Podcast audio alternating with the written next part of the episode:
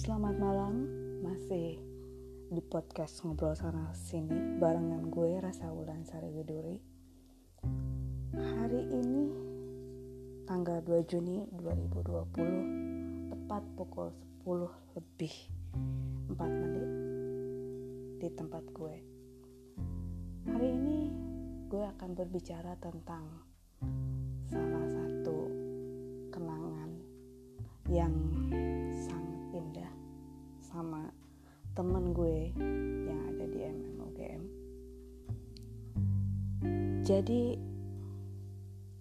hari ini gue akan bercerita tentang sosok yang hmm, humble, wise, helpful di mata kita, UGM di kelas gue di AP 17A. Jadi ini adalah cerita tentang sekolah, kisah tentang salah satu orang teman yang unfortunately sebenarnya masih shock bahwa hari ini pagi ini kita dengar kabar bahwa beliau telah meninggalkan kita. Kita baca dulu apa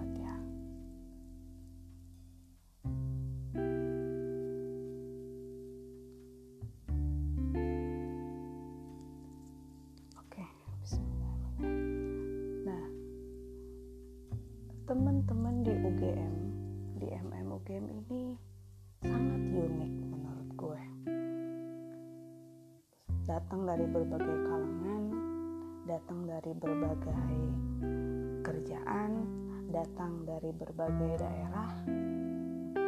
Ya kalau dibilang bineka tunggal ika ada di mana salah satunya contoh kecilnya ada di kelas gue di kelas MM nah Sosok yang meninggalkan kita hari ini adalah namanya Aris Nugrahanto. Kita bilang biasanya kita panggil Mas Aris. Kenapa? Karena dia dituakan oleh kita, dianggap bapaknya di kelas gitu ya. Kenapa? Ya dilihat dari kalau secara physically memang dia nih ngemong kebapaan. Dari omongan pun terlihat bahwa beliau ini intelek gitu ya bukan orang yang berapi-api dan yang pasti mature. He is he is so mature person gitu ya. Nah gue jadi inget sih sebenarnya perkenalan pertama kali gue sama dia. Jadi saat itu pada saat pertama kali daftar ulang nah gue temen yang pertama kali gue kenal salah satunya adalah Mas Aris dan temennya yang satu lagi Mas Budiman Sarwidi. Jadi saat itu gue lupa momennya apa yang pasti gue duduk di emperan situ di aula. Nah terus gue sama Mas Aris dan Budi itu saling tanya dong biasa nama kamu siapa? Ya terus kelas apa? Terus kita jawab gitu kelas 17A oh nanti sekelas dong gitu kan. Terus saat itu di nanya juga kerjaannya di mana. Dan ternyata Mas Budiman sama Mas Aris ini satu kerjaan tuh saat itu di ZTZ kalau nggak salah. Mereka satu kantor terus ya udah ikutan daftar di MMGM dan ternyata satu kelas gitu Nah, itulah perkenalan pertama kali gue sama Mas Aris. Nah, saat masuk, gue ingat banget pada saat pertama kali masuk uh, perkuliahan pertama kali, saat itu gue kan nih datang dari uh, jurusan teknik dan memang saat itu gue tidak memprepare apa pun tentang perkuliahan uh, pertama saat itu kalau nggak salah perkuliahannya mengenai introduction business introduction deh kalau nggak salah ya. Nah gue sebenarnya gak kaget juga shock ketika apa yang dimaksud dengan bisnis gitu ya. Dosen gue saat itu ibu-ibu gue lupa namanya. Nah semua orang hampir 95% itu mengacungkan tangannya untuk mencoba menjawab apa pengertian dari bisnis itu? Kita kan sebenarnya udah beli buku saat itu jadi mereka udah baca. Sedangkan gue yang satu malam sebelumnya masih pulang dari rumah sakit karena gue kena tipes ya gue nggak tahu apa itu bisnis. Kerjaan gue juga sebenarnya kan dunianya beda saat itu. Gue bukan orang-orang yang termasuk udah masuk ke level manajemen. Ah gue itu apa ya just ordinary people lah di kantor gitu ya. Gue cuma seorang staff di HPM dan gue cuma pengen masuk kuliah di MM itu. Gue pengen belajar lebih dalam sebenarnya tentang manajemen. Gue nggak pernah tahu lah gitu. Jadi gue agak shock gitu. Dan salah satunya adalah orang yang vokal saat itu adalah Mas Aris. Mas Aris itu yang gue inget kayaknya kalau nggak salah duduknya di depan deh gitu ya sama Mas Budiman itu wah dengan semangat Pak Lima gitu ya dia bilang bahwa bisnis ini bla bla bla bla bla bla. Terus anak yang lain juga nyaut kan wah sedangkan gue kaget aja gitu ya bengong. Di bangku gue bengong. Dan ternyata ada juga sih teman gue yang bengong juga ya satu geng-gengan gue ya akhirnya gitu ya. Nah itulah dan seiring berjalannya waktu kita akhirnya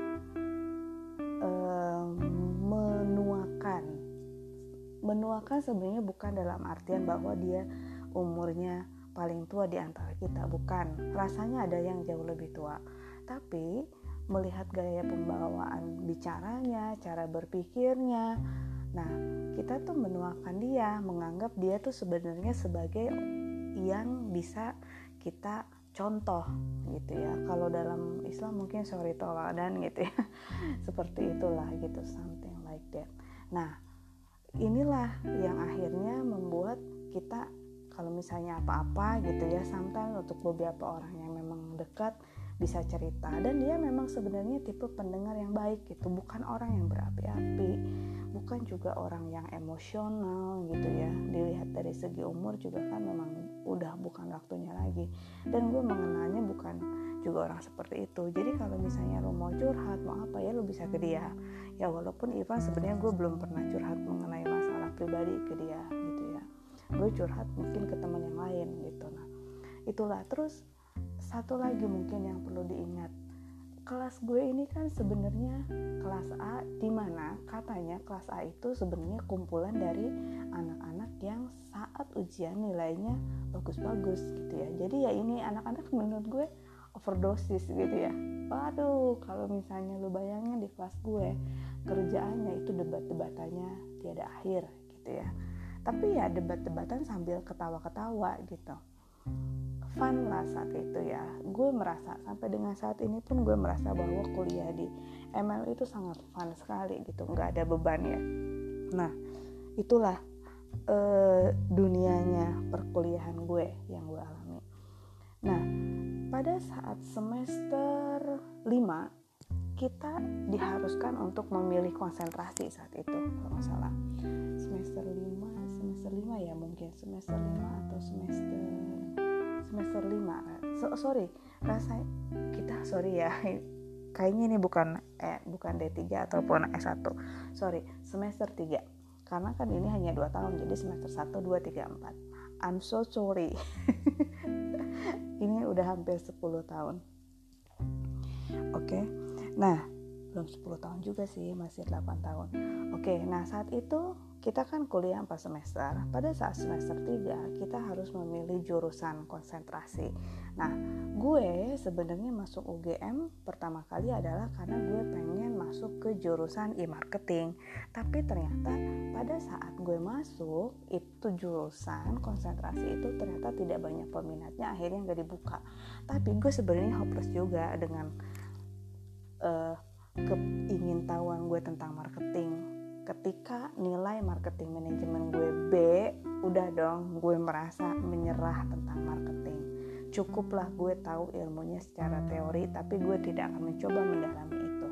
Itu yang gue pikirin saat itu. Dan ternyata kampus juga tidak membuka kelas e-marketing walaupun sebenarnya kalau dipikir-pikir mungkin kalau e-marketing dibuka saat itu akan sangat berguna sih untuk saat ini. Bener nggak?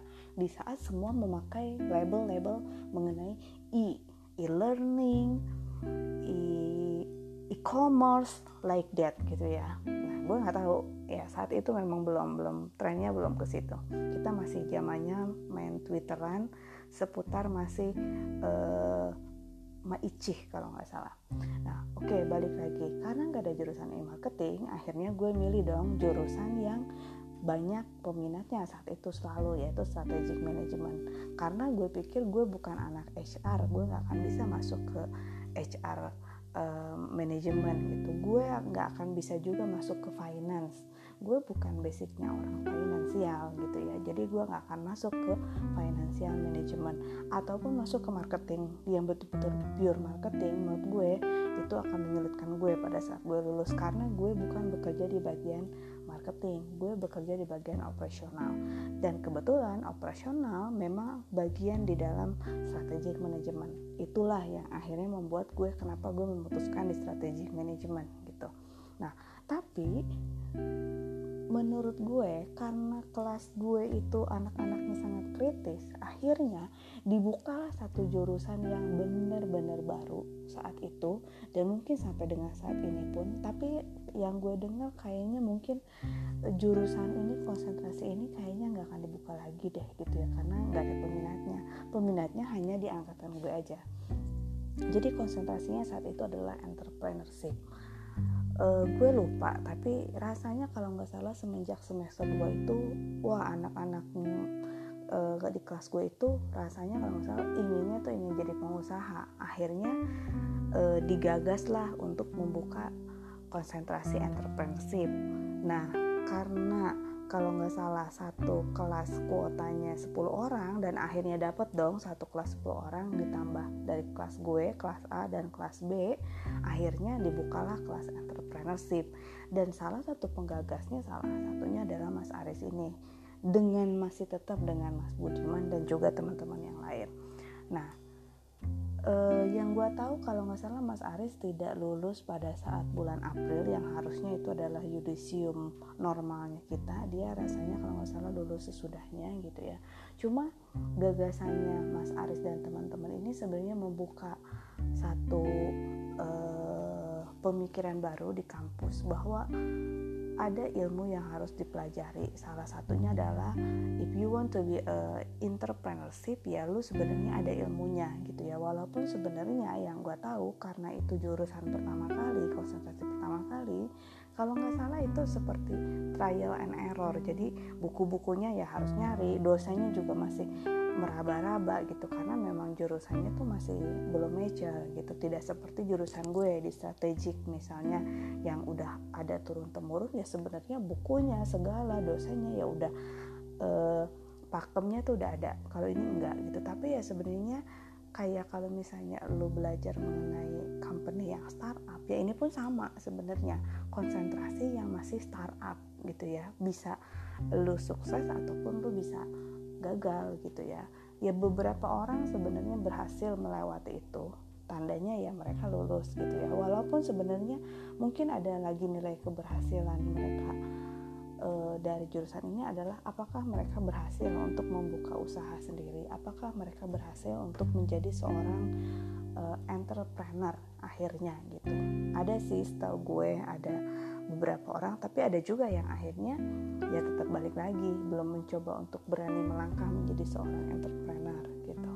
Nah yang gue ingat itu tentang sosoknya beliau ini.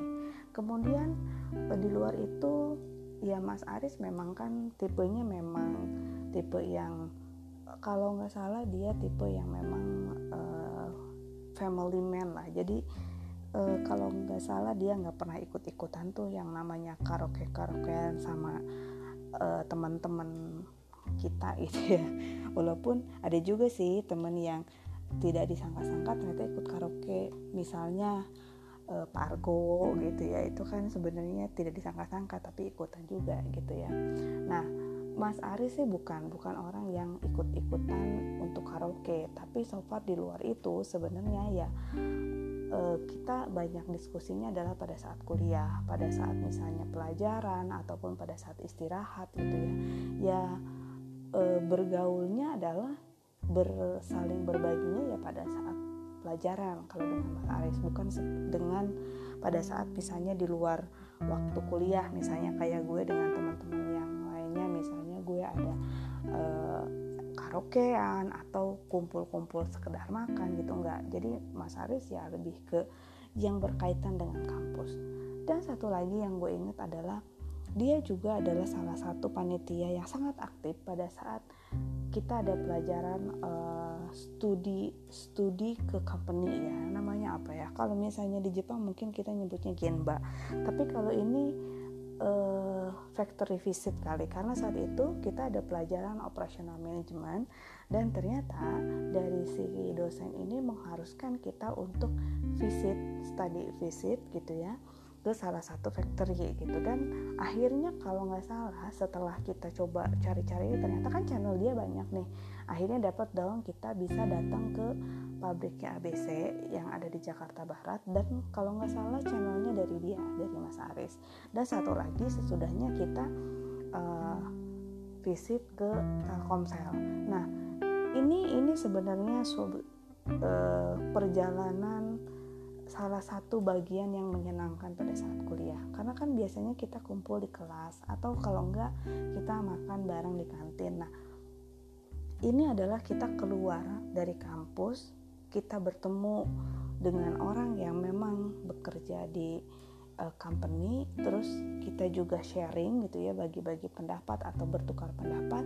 Terus yang gue ingat adalah itu kan ada panitianya kita nyewa bus kita ada label namanya terus kita ada rundownnya gitu ya terus ada juga foto-fotonya ada yang jadi seksi dokumentasi ya pokoknya uh, komplit lah satu kelas itu. Nah itu sebenarnya momen yang besar untuk kelas gue karena kita momen kita yang lain tuh nggak ada. Karena sesudah lulus ternyata lulusnya nggak sama nggak barengan. Nggak seperti yang pada saat gue bilang gue kuliah di politeknik gitu yang hampir sekitar 70% atau 80% kita lulus bareng. Ini enggak lulusnya ya 10% 20% gitu ya. Dan ya udah pokoknya sesudah pelajaran mata kuliah terakhir ya udah oke. okay, kita ya mencarlah gitu. Nah ini salah satunya gitu. Nah jadi momen itulah yang gue inget dia tuh jadi kayak leadernya. Atau mungkin dia ketuanya ya gue lupa sih saat itu. Tapi yang pasti dia adalah seksi sibuknya lah gitu ya. Dia yang ngehubungi dia yang uh, memanage semuanya gitu ya. Ya uh, seperti dia memang pada biasanya sih menurut gue gitu ya. Nah itu sih momen yang uh, apa gue ingat sih. Tapi yang pasti sebenarnya biasanya seseorang kan bisa diingat kalau misalnya lo melakukan sesuatu yang berbeda. Nah contohnya ini teman gue ini Mas Aris ini. Sebenarnya gue agak shock juga sih pada saat dengar sorry ya gue ada batuk sedikit. Pada saat dengar dia meninggal hari ini. Karena kita tahunya saat uh, mungkin sekitar tiga atau empat tahun yang lalu kita sempat mengadakan reuni itu pun ternyata digagas oleh dia loh gitu ya. Reuninya entah reuni yang kita reunian di Cikini ataupun reunian yang di daerah hmm, Jakarta Pusat di Menteng. Nah semua tuh gagasannya sebenarnya selalu digagas oleh dia kita yang lain sih ngikut sih ngekor. We are followers ya.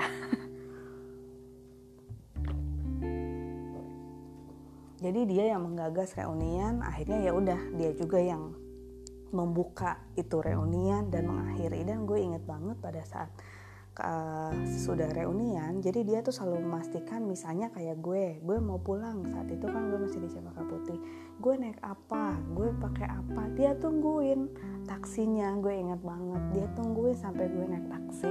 Dan ya rasanya kalau nggak salah dia jadi pulang yang paling terakhir. Jadi kalau misalnya lu ada di gunung nih kan ada tim tim sweeper nih ya ada tim sweeper sama tim apa yang di depan. Nah dia tuh tim sweeper dia memastikan bahwa semua anggotanya semua teman-temannya udah pulang dengan selamat gitu.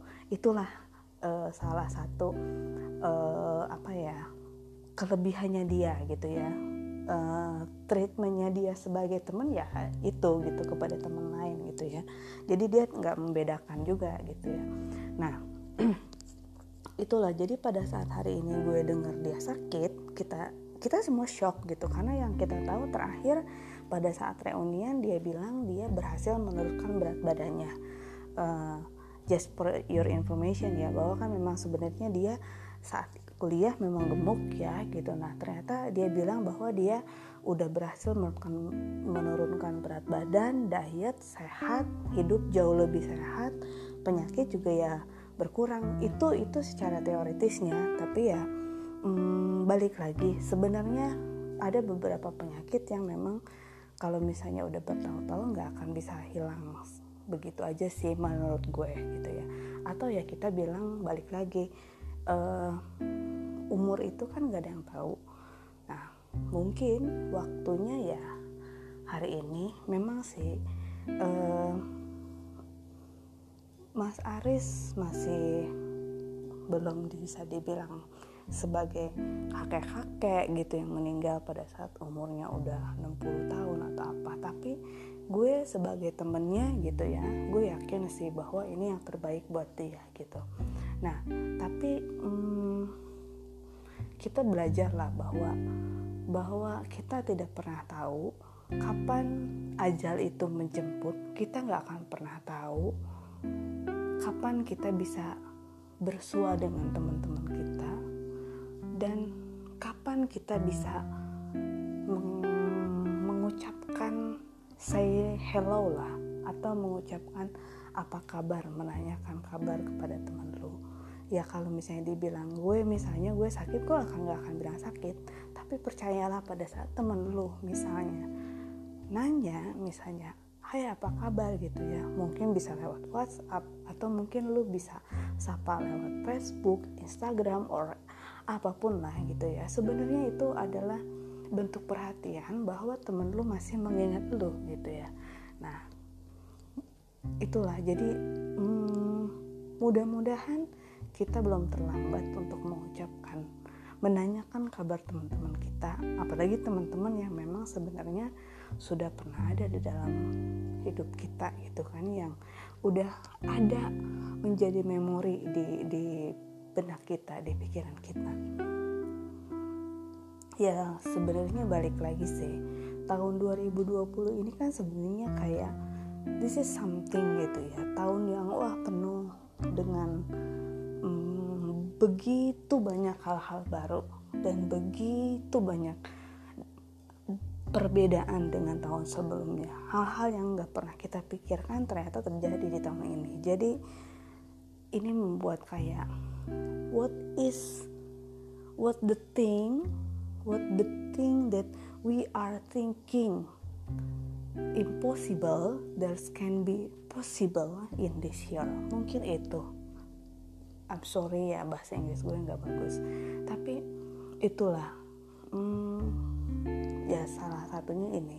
Kita kehilangan teman yang kita nggak pernah sangka dan mungkin gue dan teman-teman lain mungkin akan merasa sedikit menyesal kenapa sih kita dari kemarin nggak mau ngajak reunian. Terus di saat misalnya kita punya waktu kita seolah-olah kita sibuk dengan kegiatan kita sehingga kita tidak bisa bilang uh, say hello sama teman kita sama sahabat kita atau ya kalau misalnya paling dekat dengan orang tua kita gitu ya nah mudah-mudahan ini uh, peristiwa ini sebenarnya bisa kita ambil manfaatnya bahwa bersilaturahmi itu sangat penting. Terus ucapkan uh, sapa teman teman kita yang memang uh, ada di hati kita. Tanyakan kabar mereka walaupun satu kali dua kali. Jangan sampai kita tiba-tiba menyesal di saat dia sudah nggak ada gitu teman kita udah nggak ada. Kita nggak pernah tahu itu akan terjadi gitu. Nah yang satu lagi adalah bahwa hmm, tahun ini adalah 10 tahunnya kalau nggak salah gue. Uh, kita kuliah di MMUGM jadi kita kuliah dulu di tahun 2009 bulan September.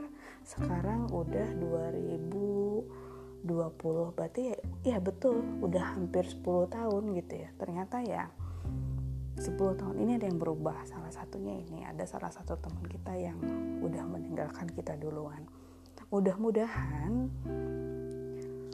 uh, ini jadi pelajaran buat kita. Dan podcast ini sebenarnya gue buat karena ya gue ingin mengenang sosok beliau sosok beliau yang ada di hati kita ada di hati gue ada di hati teman-teman gitu ya. Mudah-mudahan beliau saat ini sudah tenang di sisinya kita doakan yang terbaik untuk beliau dan jaga pertemanan kita jaga silaturahmi kita dengan teman-teman kita dengan saudara dengan keluarga semoga kita masih bisa bertemu dengan mereka di tahun depan atau tahun selanjutnya. Mudah-mudahan podcast ini bisa berguna, bisa bermanfaat, gak hanya sekedar cuap-cuap belaka.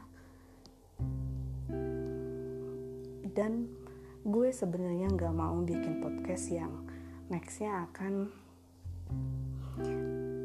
uh, bercerita tentang kehilangan seseorang lagi gitu. Mudah-mudahan enggak Mudah-mudahan nextnya kita akan bercerita tentang hal-hal yang menyenangkan, menginspirasi, ya, menginspirasi setiap orang untuk berpikir positif. Oke, hmm, mungkin sekian podcast dari gue. Gue yakin siapa pun itu atau teman-teman gue yang ada di MM UGM saat ini pasti mendoakan yang terbaik buat teman gue, buat Mas Aris. Semoga persahabatan di MMUGM anak-anak di AP17A ini bisa terjalin selamanya. Oke, selamat malam. Kalau misalnya teman-teman ada ide atau hal lain yang memang mau dibagikan di podcast ini, jangan sungkan untuk hubungi gue di email gue di rasawulansariwiduri@gmail.com. Mungkin kita bisa join untuk sharing cerita yang bisa menginspirasi bagi orang lain atau kita ya mengenang tentang kisah-kisah kita di MMUGM gitu. Kalau misalnya ada suara-suara gue mohon maaf itu adalah suara motor yang gak bisa gue kontrol.